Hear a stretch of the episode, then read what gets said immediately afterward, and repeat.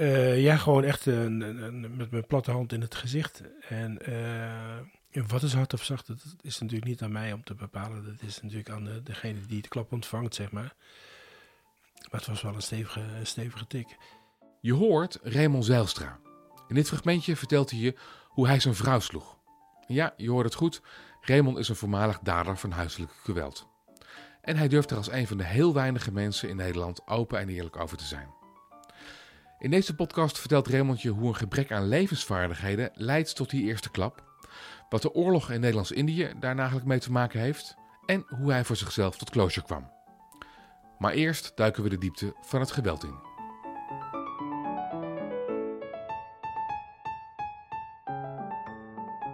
Je luistert naar podcast Ui. De plek waar we schilverschillend leven afpellen en met de snippers van die ui het leven op smaak brengen. Mijn naam is Basti Barancini en in elke aflevering praat ik met iemand die naar de hel ging, maar ook weer terugkwam met prachtige levenslessen. Aan hem of haar stel ik de vraag: welk licht vond jij in het donker?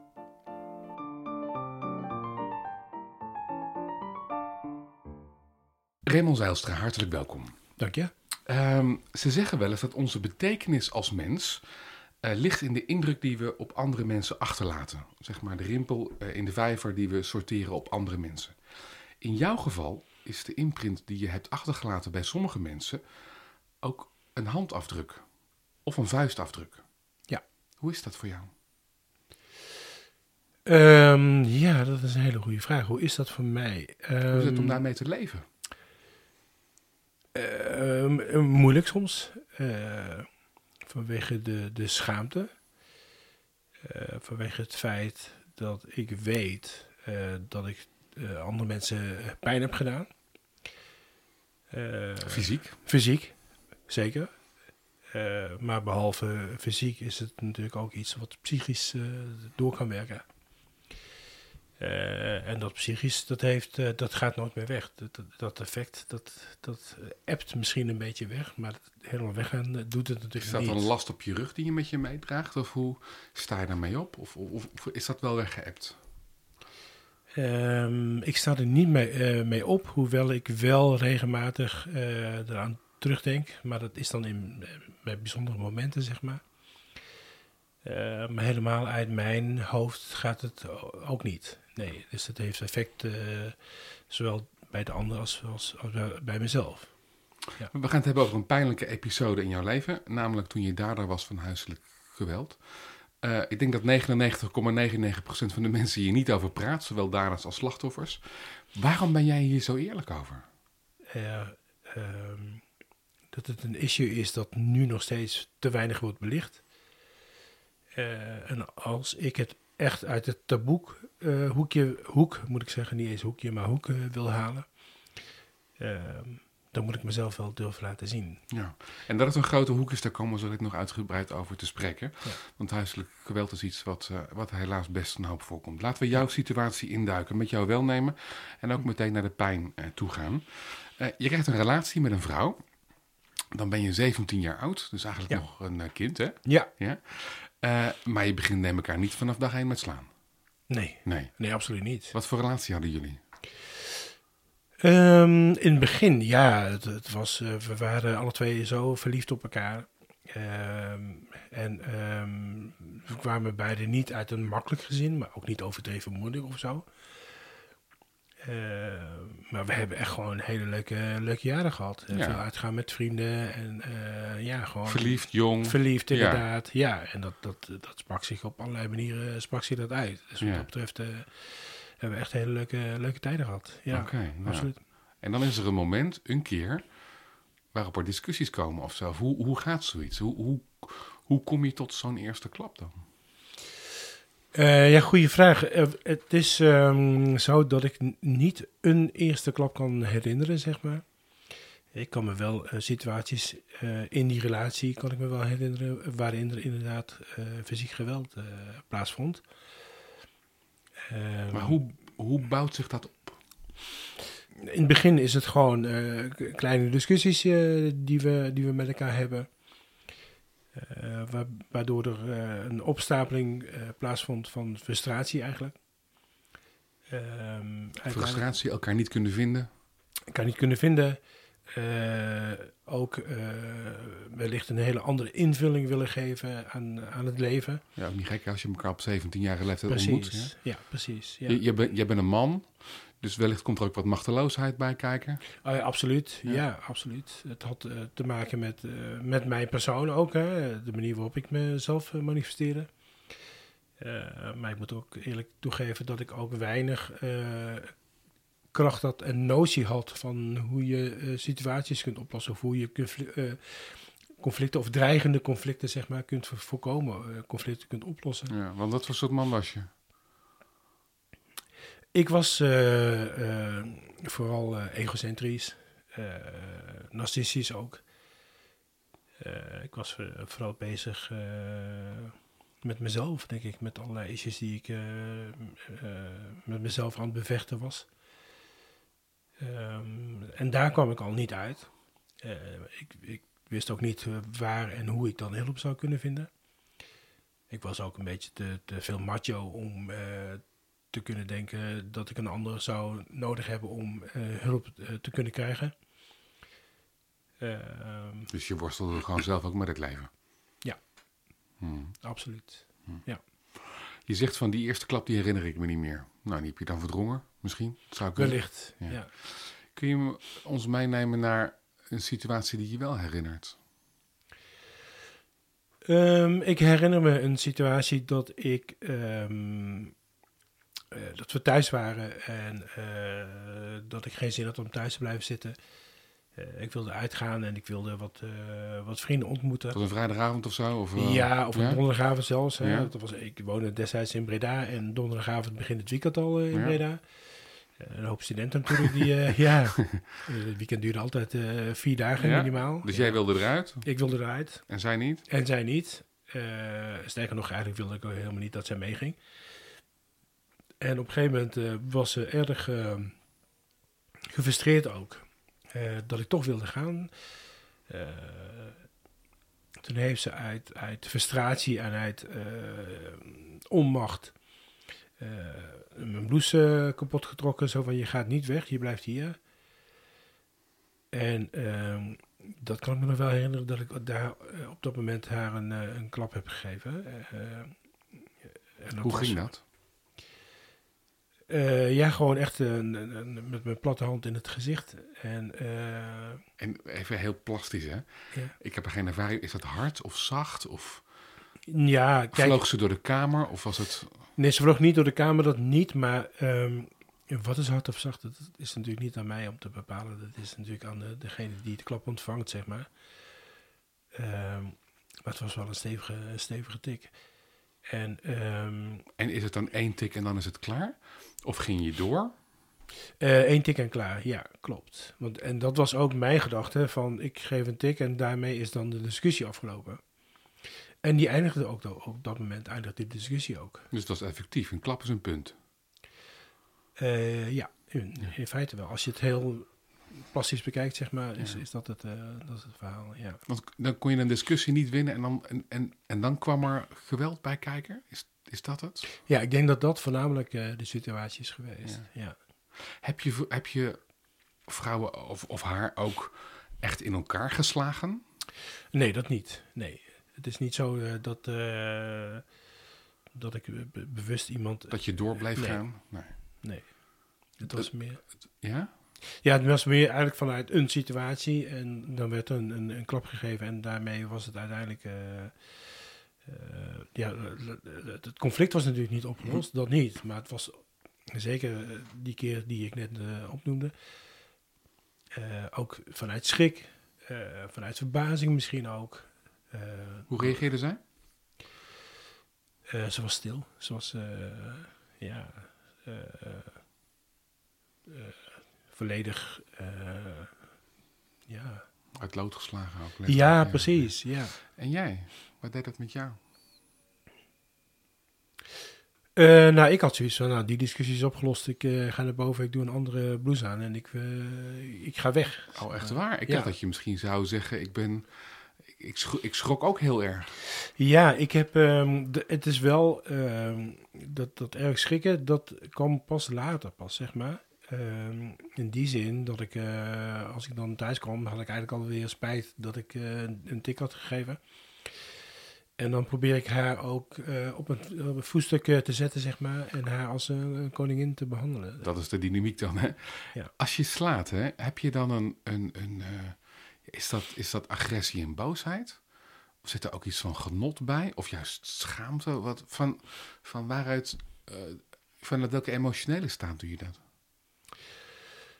Ehm, boosheid zeker, frustratie, dat heeft er zeker mee te maken. Eh, genot kan ik me niet eh, herinneren dat ik Maar daar... iets van machtsuitoefening, dat kan ook... Dat, Ja, dat wel. Ja. ja. daar kan ook een soort van voldoening... Mm, zo heb ik het niet ervaren, maar het is wel zo dat ik natuurlijk, eh, ik was wat, wat fysiek ook wat, wat groter en wat sterker. Eh, dus in die zin voel je, voelde ik me dan machtig. Zo van, als, Ja, ik, een- als ik ja. een tik geef, dan, dan is het afgelopen.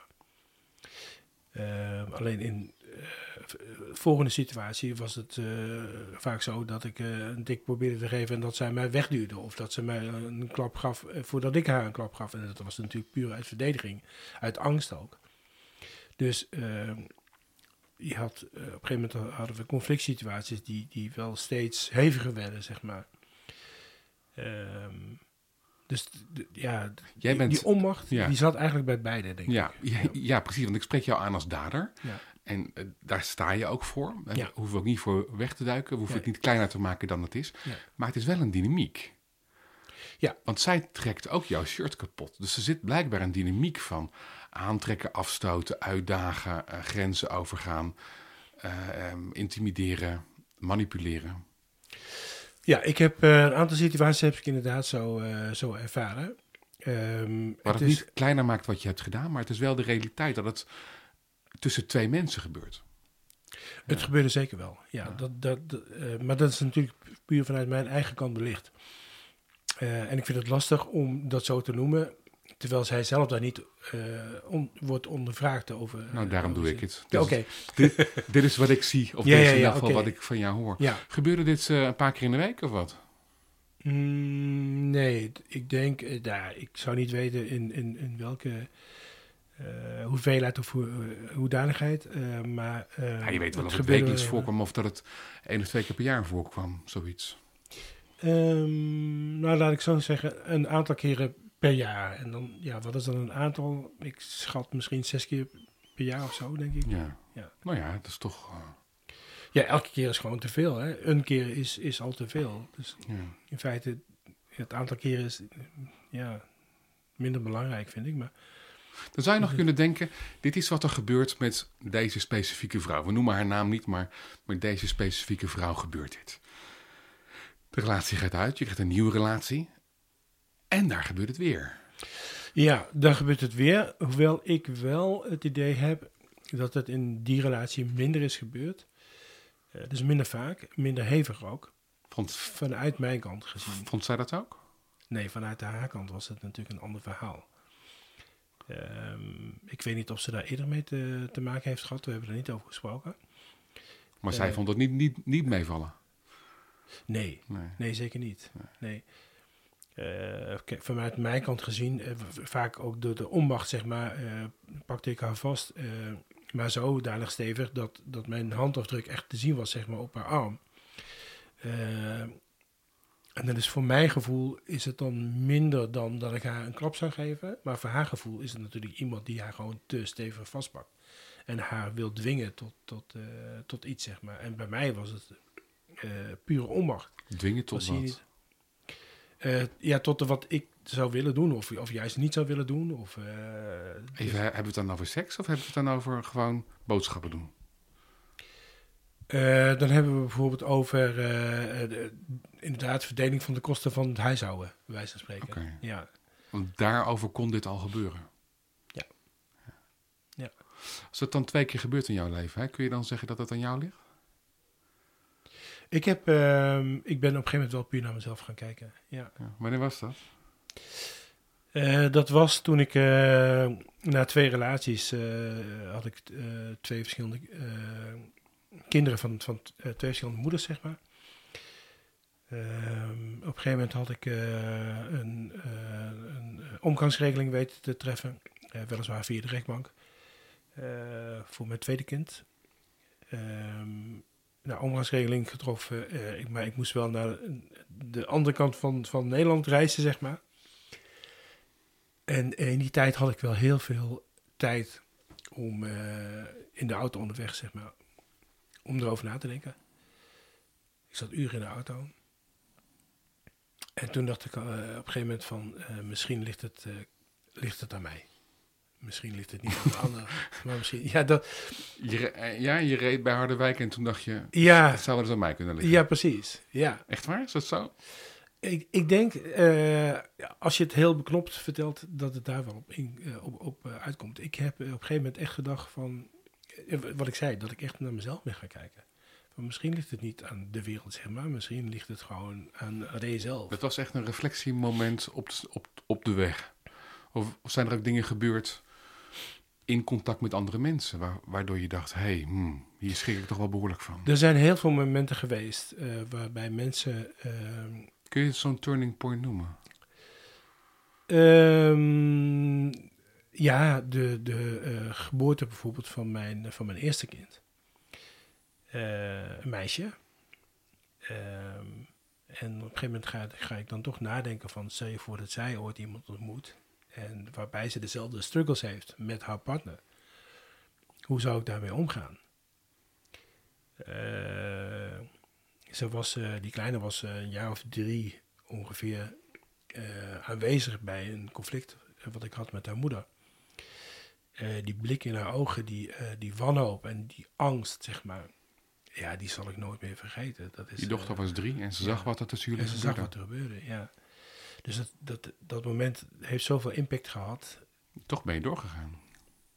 Eh, nee, eigenlijk is eh, eh, die relatie is toen mijn dochter die leeftijd had ongeveer, is die relatie overgegaan.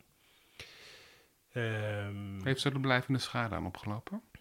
Ze zegt zelf van niet. Nee, ik heb gelukkig hebben we open gesprekken met elkaar. Ehm, en ze zegt zelf van niet. Ik, alhoewel ik wel denk dat er wel issues zijn die wel degelijk een rol hebben gespeeld. Hè. Het feit dat ik eh, en haar moeder zijn gescheiden. Nee, maar dat is gewoon menselijk. Dat Precies, is, dat is, dat ja. is, dat is, Ja. gewoon opgroeien. Nou ja, menselijk, je kunt zeggen van het is menselijk. Hè? Aan de ene kant, hè, omdat het gewoon steeds vaker gebeurt. Omdat het nog steeds gebeurt, zeg maar.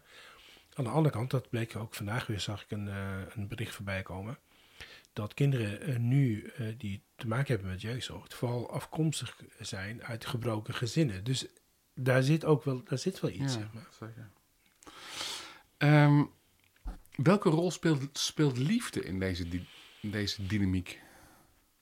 Dat is een hele mooie vraag, ja. Ehm, ja, wat is dan liefde? Hè? Wat is liefde? Ehm, hoe definieer je eh, liefde? Eh, is liefde eh, zoveel van iemand houden dat je zelfs na een klap niet weggaat? Nou, je kunt alle, alle definities noemen, maar ik vraag het aan jou. Hè? Want je, je zit vaak... Ik, zat te denken in termen van macht of geweld of agressie. Of maar er is ook liefde blijkbaar. Dus waar zit die in, di- in dit soort relaties? Of in- in- in- bij, je- bij jou Bij in mij, geval, ja. ja. Ja, ehm, zoals ik al zei, als ik dan even terug ga naar, naar mijn eerste relatie, eh, ook in mijn tweede relatie trouwens.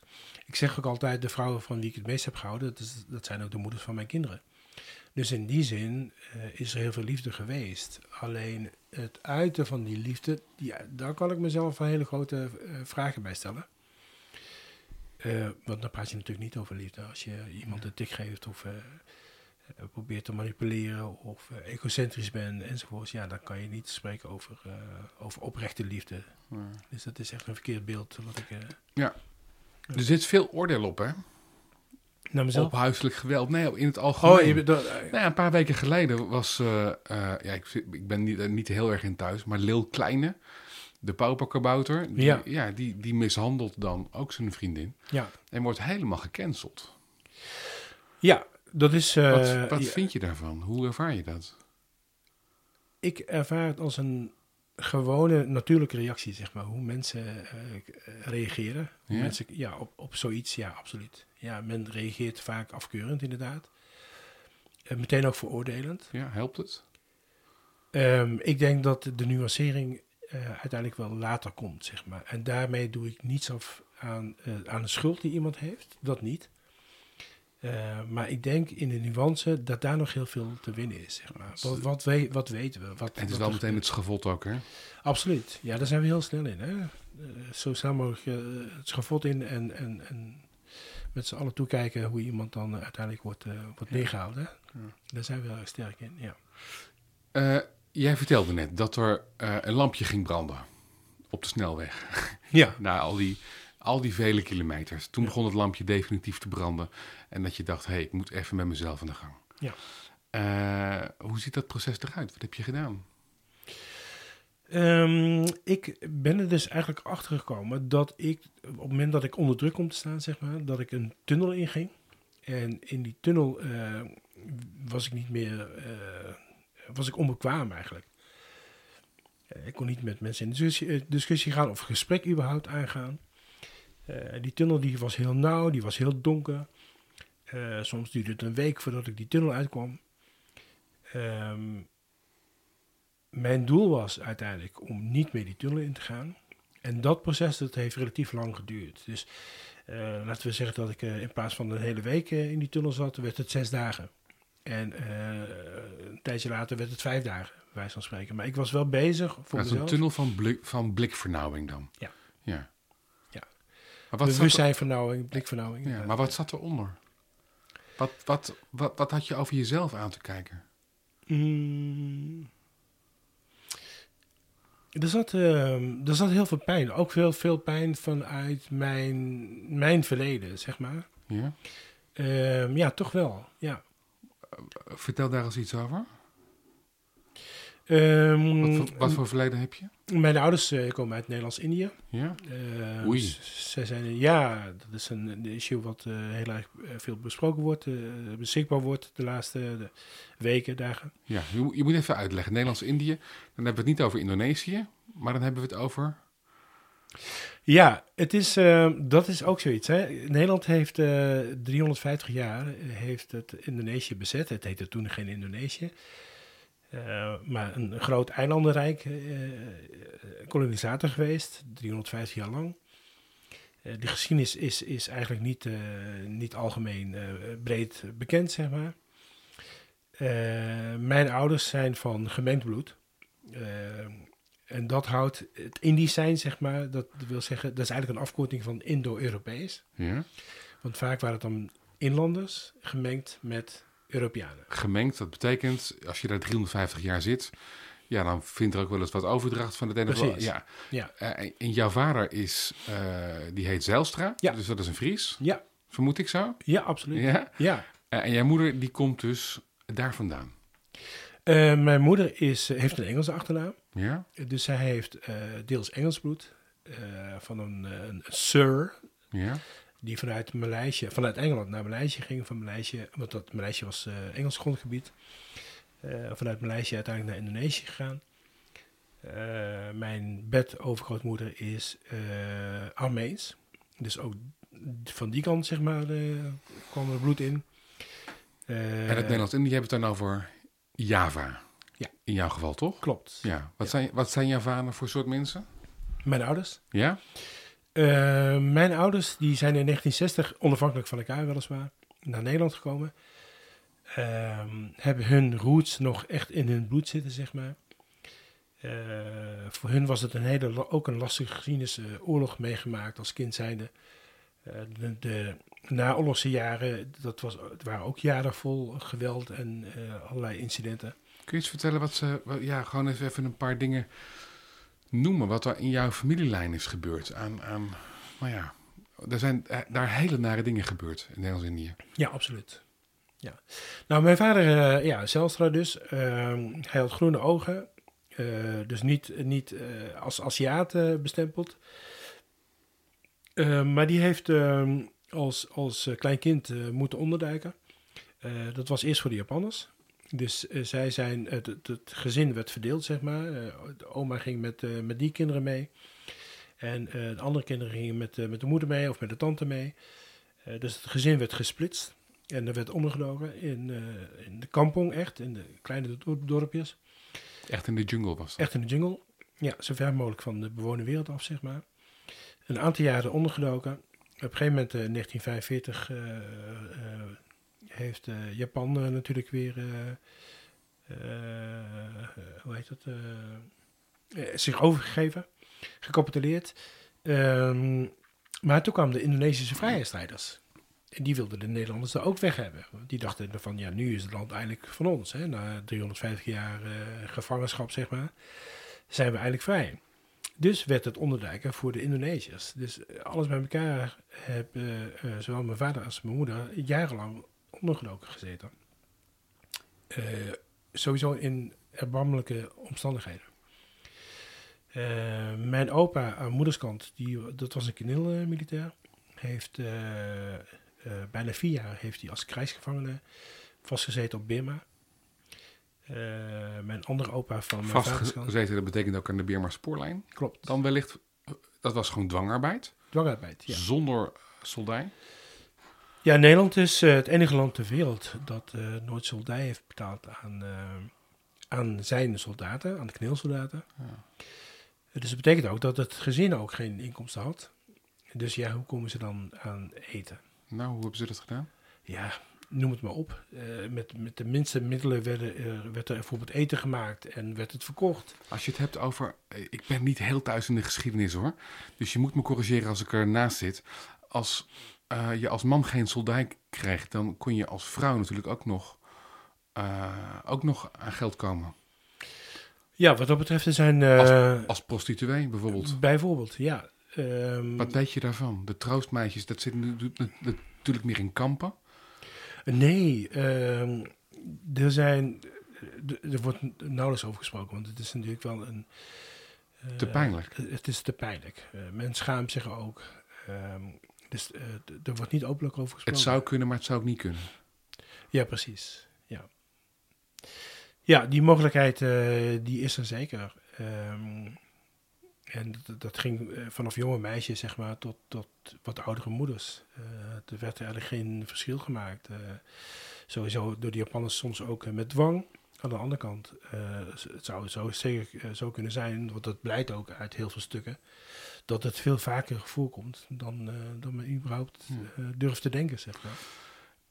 Jij legt nu een link tussen het huiselijk geweld wat je eh, hebt gepleegd. En je zegt van ja, ik voel de frustratie opkomen. Hoe, hoe, hoe, zi- hoe zit dit? Nou ja, kijk, Want als, het eerste wat ik denk is, ja hallo vriend, dat is makkelijk.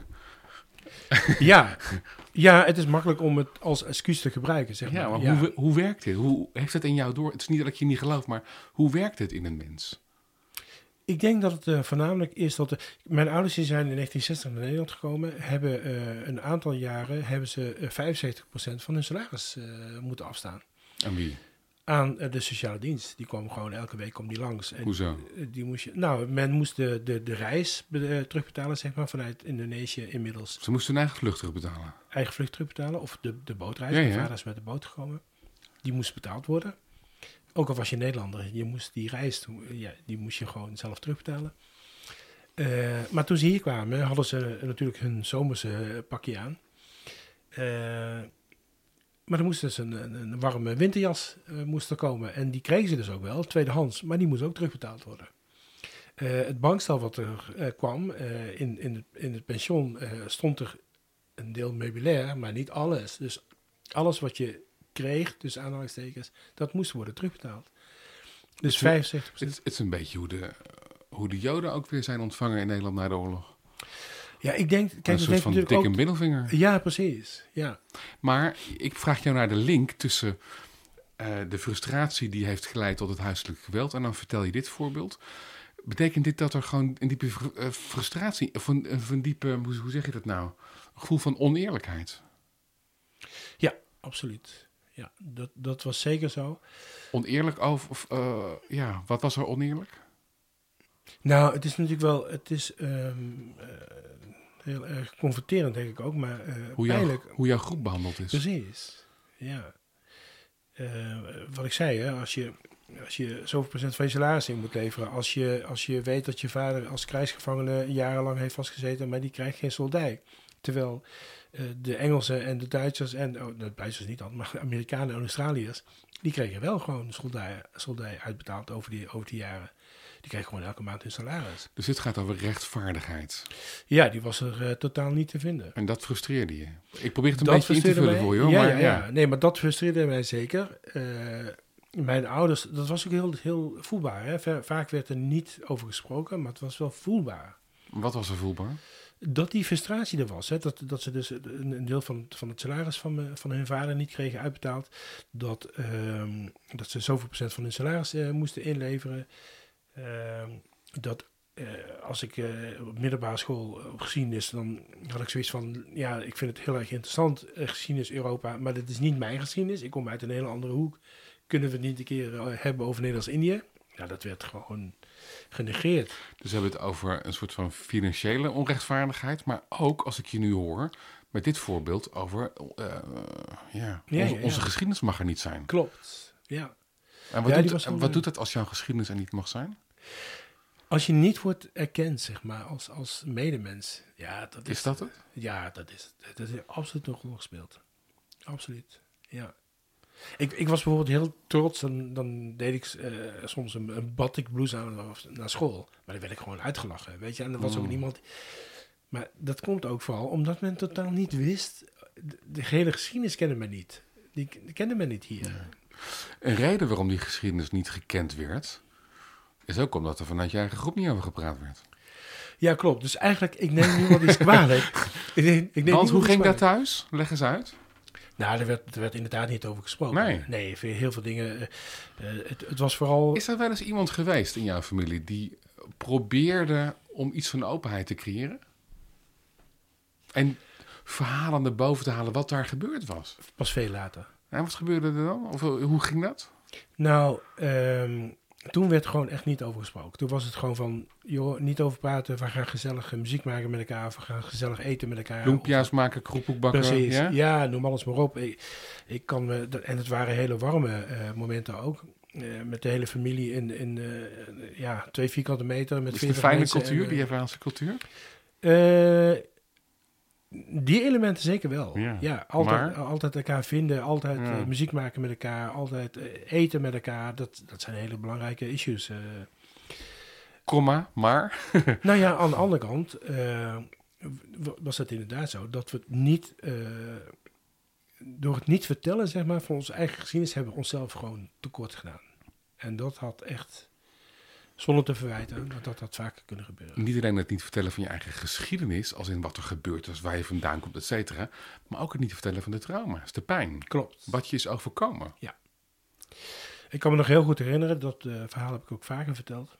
Dat ik, eh, ik was een puber, ik was eh 13, 14 jaar. En ik zat op een gegeven moment zat ik bij mijn oma thuis, bij een van mijn oma's. Eh, zij was al op leeftijd. Eh, en uit een soort eh, flashbacks ehm, begon ze te vertellen. Ehm, en dat was niet zo lang eh, voor haar overlijden. Ehm, ik wist helemaal niet waar ze het over had. Eh, hoewel ik wel wist van wij komen hier niet vandaan enzovoorts. Maar zij begon me dingen te vertellen. En mijn, mijn eh, stiefopa, die, die, die begon heel zenuwachtig te ijsberen. Die wist op een gegeven moment niet wat hij moest doen. Is hij uiteindelijk naar boven gegaan. Ehm, maar toen is dat, dat is zo diep binnengekomen bij mij. Ehm, daardoor is mijn interesse ook voor die geschiedenis, zeg maar, extra vergroot. Want ik, die pijn, zoals eh, het op dat moment werd geuit, die had ik niet eerder op die manier erv- ervaren. Ik had wel, eh, ja, er waren wel andere dingen, zeg maar, die, eh, die vragen opriepen. Eh, want je op school werd je uitgezonden voor bruine poep Chinees of, of eh, ja, weet je, dat, en, en dat is ook niet leuk natuurlijk. Eh, Als je, als, pijnlijk. als je het er collectief heel erg niet over wil hebben, dan noem je dat ook wel dissociatie. Er was hier sprake van collectieve dissociatie. Absoluut. Ja, absoluut. Wat pijnlijk. Pijnlijk, ja, klopt. Maar dat is wat, wat wij mensen doen. Hè. Het is niet alleen in Nederland. En dat is ook van deze tijd nog Ja, steeds. ja. Ik bedoel, er zijn nog steeds bevolkingsgroepen die in Nederland wonen en al decennia in Nederland wonen. Ook maar gemarginaliseerd die, ja, worden, ja. absoluut. Zit jouw pijn vooral bij de onafhankelijkheidsoorlog? hè, van, eh, laten we zeggen 45, 50, corrigeer me als ik ernaast zit, die 350 jaar ervoor, of bij de Jappen, wat, wat, waar zit de voornaamste Ja, pijn? ik denk dat het overal een beetje zit. Ja? Ja, ik denk het wel, ja. Hoewel ik ook deels Nederlands bloed heb, denk ik van hoe kun je nou zo lang zoveel mensen gevangen houden? Zoveel mensen eh, zo denigrerend zijn en zo, eh, zo vernederend. En, en, en voor die mensen, voor de inlanders, zeg maar.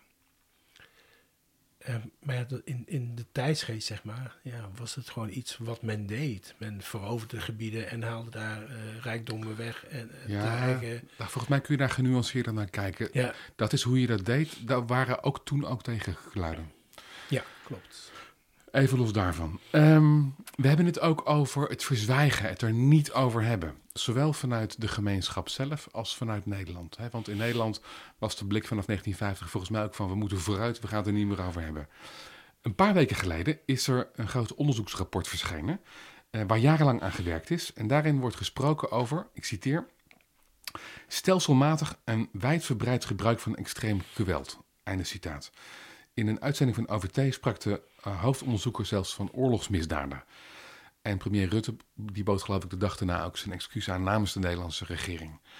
Eh, je zou dan kunnen zeggen dat wat jij zo graag wil, namelijk het erover hebben, eh, dat dat nu aan het gebeuren is. De beerput gaat open en we, en we praten erover. Ja, zeker. Ge- Gefeliciteerd in die zin. ja, Er is openheid. ja, precies. Het geeft wel veel meer ehm, lucht. Ja, Letterlijk en figuurlijk geeft het veel meer lucht. ja, ja in je, waar? In je, in je borstkas, in je longen. Nou, in het diepste van mijn ziel, zeg maar. Echt waar? Ja, absoluut. Op wat voor manier? Nou, ik merk wel, en ik, ik zag dat ook terug, eh, pas geleden ook op social media. eh, de emotie die er nu uitkomt. Die emotie die zo lang heeft vastgezeten. En Het raakt je nu weer. absoluut, ja. En wat is dat? Dat is alles. Dat is eh, de pijn die mijn ouders hebben meegemaakt. Mijn grootouders. Alles eigenlijk. En ik merk ook nu weer dat het, dat het, dat het diep zit. Ja. Het zit echt diep en het heeft... eh, ja, het komt nu aan de oppervlakte. Maar het, het brengt zoveel emoties met zich mee. eh. Ben je er blij mee? Of? Ja, met emoties op. hè. Ja. Ehm, een, van- een van de voordelen vind ik, eh, na mijn herseninfarct, is dat ik makkelijker huil en makkelijker lach. Eh, dus ehm, Gefeliciteerd. ehm, daar ben ik blij mee. ja. Absoluut, ja. Als ik eh, ook kijk naar mij, eh, kleinkinderen, weet je, het, het doet mij zoveel meer. Eh, maar ook het besef dat ik eh, elke dag nog, nog, nog leer, ook in mijn geval, eh, als het gaat om huiselijk geweld, dat ik nu ook iets probeer eh, te doen om eh daar aan te werken, of dat, daartegen te werken, zeg maar. Ik ben met, eh, met allerlei projecten ben ik, eh, ben ik bezig. Kom er nog eventjes over te praten. Ik wil nog eventjes, als je Ja. het oké vindt, hierbij eh, hier stil blijven staan. Ja. Ehm, in de NRC las ik een Britse historicus die zei...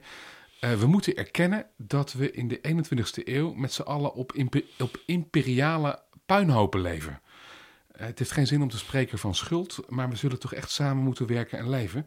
Dat betekent ook dat we eerlijk moeten zijn naar elkaar en het verhaal onder ogen moeten komen. Ja. Is jouw verhaal daar een onderdeel van? Van dat leven op imperiale puinhopen en slachtofferschap dat overgaat in daderschap? Ja, absoluut. Ik denk dat. eh, nou ja, kijk, ik, ik, ik wil het niet als excuus gebruiken. Hè. Het heeft, eh, eh, je, je kunt denken van: oké, hoe ben ik gevormd en wat heeft dat eigenlijk voor, voor, voor effect gehad, zeg maar. Maar ik denk dat er wel, wat er gezegd wordt, dat wel de, de, de kern raakt. Dat denk ik wel. Als je kijkt naar de maatschappij, als we heel veel dingen niet omarmen, dan gaat het mis. We, we moeten echt dingen gaan omarmen, omarmen eh, het verschillen in cultuur enzovoorts. We moeten daar gewoon, eh, en het moeten is dwang natuurlijk, maar eh, positieve, positieve dingen uithalen. En we moeten het echt inderdaad samen gaan doen. Als, als we dat niet gaan doen en niet dat open en eerlijk zijn, ook over ons verleden, zeg maar, dan gaat het nooit goed komen. Dat is mijn, mijn Ja. angst misschien ook, maar dat is wel, dat is wel mijn mening. Ja. Open en eerlijk zijn. Dat is dus belangrijk, zeg je. Ja. Eh, maar niet alleen over slachtofferschap. Ja, precies. Ook over daderschap. Over uh, daderschap. En dat is verschrikkelijk ingewikkeld. Als ik aan mensen vertel, afgelopen weken, dat ik jou zou gaan spreken... dan zeggen ze, oeh, ja, een dader, iemand die vrouwen slaat... dat zou ik echt nooit kunnen. Ja. Maar zo iemand zou ik nooit in een kamer kunnen zitten. Ja. Nou ja, dat is al een reden om daar eens een keer goed over te hebben, zeg maar. Ja. Uh, hoe gaan we met elkaar in gesprek? Dat is dan de volgende vraag. Hè? Dus de eerste vraag is, gaan we met elkaar in gesprek? En de tweede vraag is, Nou, hoe bij- gaan we met elkaar in gesprek? Bij deze? Ja. Ja, nou, Maar er zit dus wel- er voor de uitnodiging. eh, ja. Ja, nou, heel graag gedaan. Ik ben heel blij dat je er bent. Maar het is, er zit dus blijkbaar een hoge drempel op voor mensen om het hierover te hebben. Absoluut. Ja. Het zit nog zodanig in een taboehoek, inderdaad. Ehm, er zijn in Nederland zijn er eh, vijf mannen eh, die zich hebben geopenbaard, zeg maar, als zijnde ex-pleger huiselijk geweld. Waaronder, Waaronder ik. ja, En ja, de anderen zijn, eh, bij toeval misschien, maar het zijn vier witte mensen. ja. En ik ben de enige met een lichtbruin kleurtje. Eh, en dat wil niet zeggen dat, dat het zich in, in een bepaalde hoek eh, bevindt. Maar ik heb wel zoiets van, Vijf mannen. We, best wel... we hebben het over waarschijnlijk honderdduizenden eh, of misschien wel miljoenen gevallen in Nederland. Klopt. Want Dus- huiselijk geweld komt veel voor. Komt eh, veel vaker voor dan we wensen. Eh, de lijn is stijgend nog steeds. Daar moet echt iets aan gedaan worden. Ja. Het, je praat echt over een ontwrichting van de maatschappij. Ja? Ja, absoluut. Ja, want eh, zowel daderschap als pleegschap, het heeft natuurlijk effect op hoe we samenleven, maar ook hoe we als individu in, in, in deze maatschappij staan. Ik kan me voorstellen dat je slachtoffer bent geweest van, van huiselijk geweld. Dat heeft gewoon impact op je, op je, op je hele doen. Heeft het, eh, heeft het impact. Hoe je naar andere mensen kijkt, hoe je andere mensen vertrouwt. Eh, verschillende momenten waarop je bijvoorbeeld naar een film kijkt of de wereld in kijkt. Jij zei net dat het. eh, als ik je goed begrijp, zeg je dat het heel veel voorkomt. Ehm, ik wil je graag meenemen naar een eh, fragment uit aflevering 13 van deze podcast. Eh, waar Anita sprak, zij is een slachtoffer en zij zei daar eh, het volgende. tot er een bewust moment komt dat je denkt: maar dit is het niet. Wat is het dan wel? Dat is dus wie ben ik nou eigenlijk en hoe ga ik dan van me? Dan komt het besef: oh, het gaat over houden van. En toen heb ik op mijn spiegel geschreven: ik ben genoeg. En toen heb ik geaffirmeerd en elke morgen als ik mijn tanden poest: ik ben genoeg, ik ben genoeg. Voor de spiegel staan, ik hou van mezelf. Ben ik nee gaan leren zeggen. Mensen zeiden, ik deed altijd alles, want ik ben een pleaser. Ik was een pleaser, ben ik nog een klein beetje, maar, maar niet meer zo. En dat, dat leren, nee zeggen. Ik ben er ook voor mezelf. En dat soort dingen zorgt ervoor dat je van jezelf gaat houden. Dat is het proces. Bij haar als slachtoffer ging het om zelfliefde. Bij jou als dader ook? Ja, absoluut. Ik denk dat zij heel goed de, de essentie aangeeft. Ja. Het- het- ik denk dat het vooral daarmee start. Zelfliefde? Zelfliefde. Dat betekent dus, als je net vertelt hoe vaak het voorkomt, dat we een chronisch tekort, en een heel groot tekort hebben aan, aan, aan zelfliefde in deze samenleving. Ja, absoluut. Wat moeten we daar tegen doen, Ray? Oh, er is eh, heel veel aan te doen. Als we het lef hebben om het te doen. Ja, wat dan? Ehm nou ja, kijk, vaak wordt een hele andere eh, werkelijkheid voorgespiegeld. Hè? We, we zien heel veel in de reclame of eh, hoe mensen eruit zouden moeten zien. En er is nu, nu is er wel een, een kentering in die zin dat, eh, dat men andere, hoe moet ik dat zeggen, andere figuren, zeg maar, dus niet het perfecte modelletje, maar andere mensen in beeld laat zien. Zo van, dit is gewoon, dit is een mens, zeg maar, zo zijn we gewoon. En niet het beeld wat mensen zou moeten zijn. Aan de andere kant, je ziet nog steeds op TikTok of noem al die eh, apps maar, waarin eh, mensen zich anders willen eh, profileren. Ja, door, Dat is ook jezelf geweld aandoen. ja, precies. Ja, dat is wat we doen. Hè. Ik zie ook steeds meer, en toevallig zijn het dan meiden, die botox gebruiken omdat ze denken van, ja, zo eh, zie ik er mooi uit. Terwijl ik in ieder geval denk van, je gaat er niet mooi uitzien. Ehm, maar ik denk wel dat dit soort issues, zeg maar, gewoon puur eh, de mens op, eh, op zich, maar ook de maatschappij. Hoe zien we elkaar en hoe zie je jezelf? En eh, ben je tevreden met jezelf? Hou je genoeg van jezelf? ik denk dat dat wel belangrijke zaken zijn waarmee we aan de slag kunnen gaan.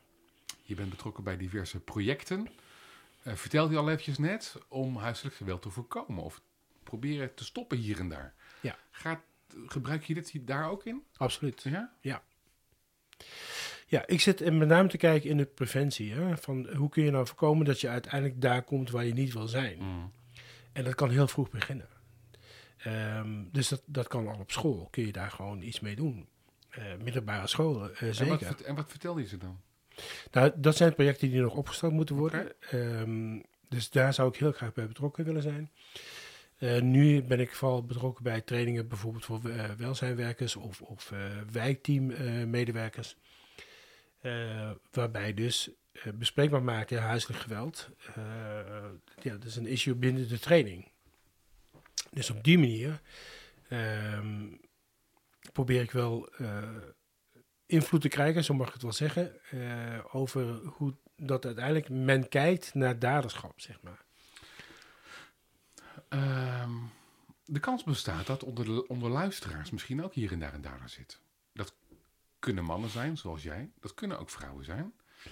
Uh, wat zou je adviseren? Wat zou je tegen die personen willen zeggen? Mocht er iemand luisteren die ook wel eens een grens overgaat. Waar heel vaak sprake van is, dat is intergenerationeel geweld, zeg maar, of intergenerationeel overdracht.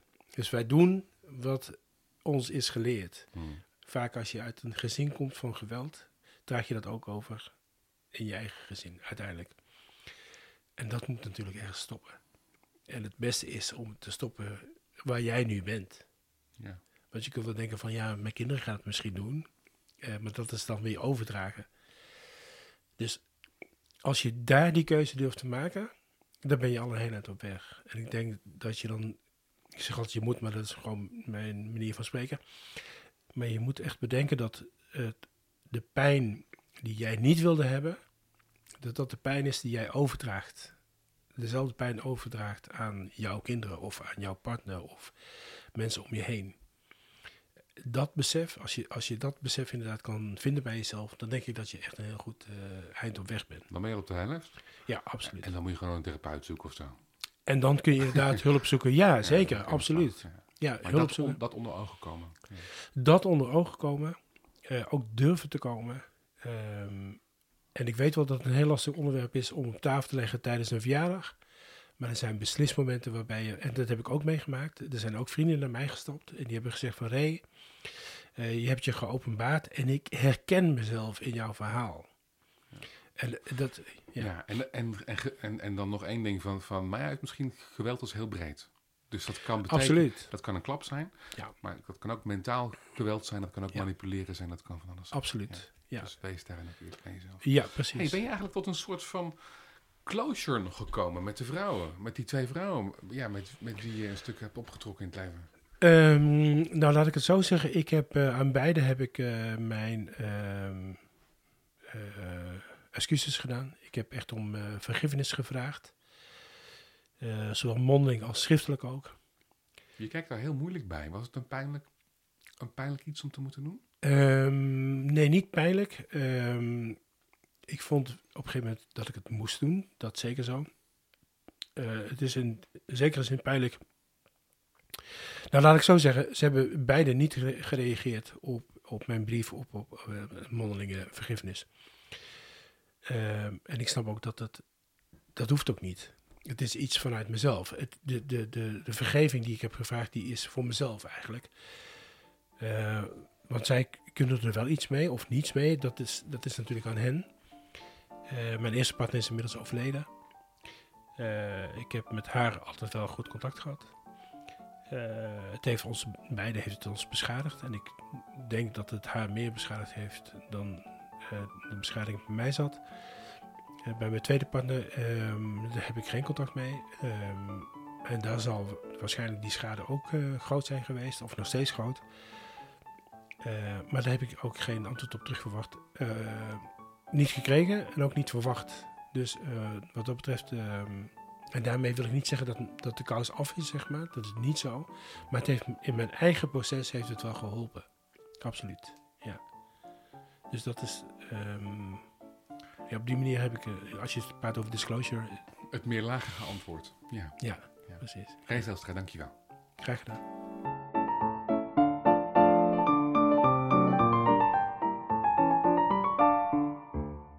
Dankjewel. Fijn dat je luisterde naar deze aflevering met Raymond Zijlstra. Het is moedig om in het openbaar te gaan staan voor je daderschap, ook al is het alweer een tijdje geleden. Daarom langs deze weg nogmaals dank Raymond voor je verhaal. Volgende week hoor je Felicita Vos. Zij is een schrijfster van Roma-afkomst. En ehm, ik ben ook in Auschwitz geweest. In, eh, en daar heb je ook een, eh, in Birkenau heb je een speciaal Zigeunerlager. Zigeuner komt ook van ziende Gauner, trekkende bandiet. Ziende Gauner, Duitse. Ah. Dus vandaar dat, kijk, jij wordt ook niet graag een trekkende bandiet genoemd.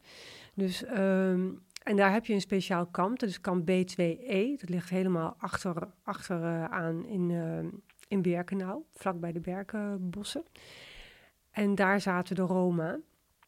Maar inderdaad, we delen eenzelfde lot. Dat volgende week dus. Wil je er zeker van zijn dat je de aflevering automatisch in je podcast-app krijgt? Abonneer je dan gewoon. Gratis en voor niks. Het enige wat ik vraag is of je de aflevering aan iemand door wil sturen als je hem echt heel erg tof vond. Dankjewel voor het luisteren en tot volgende week. Dag!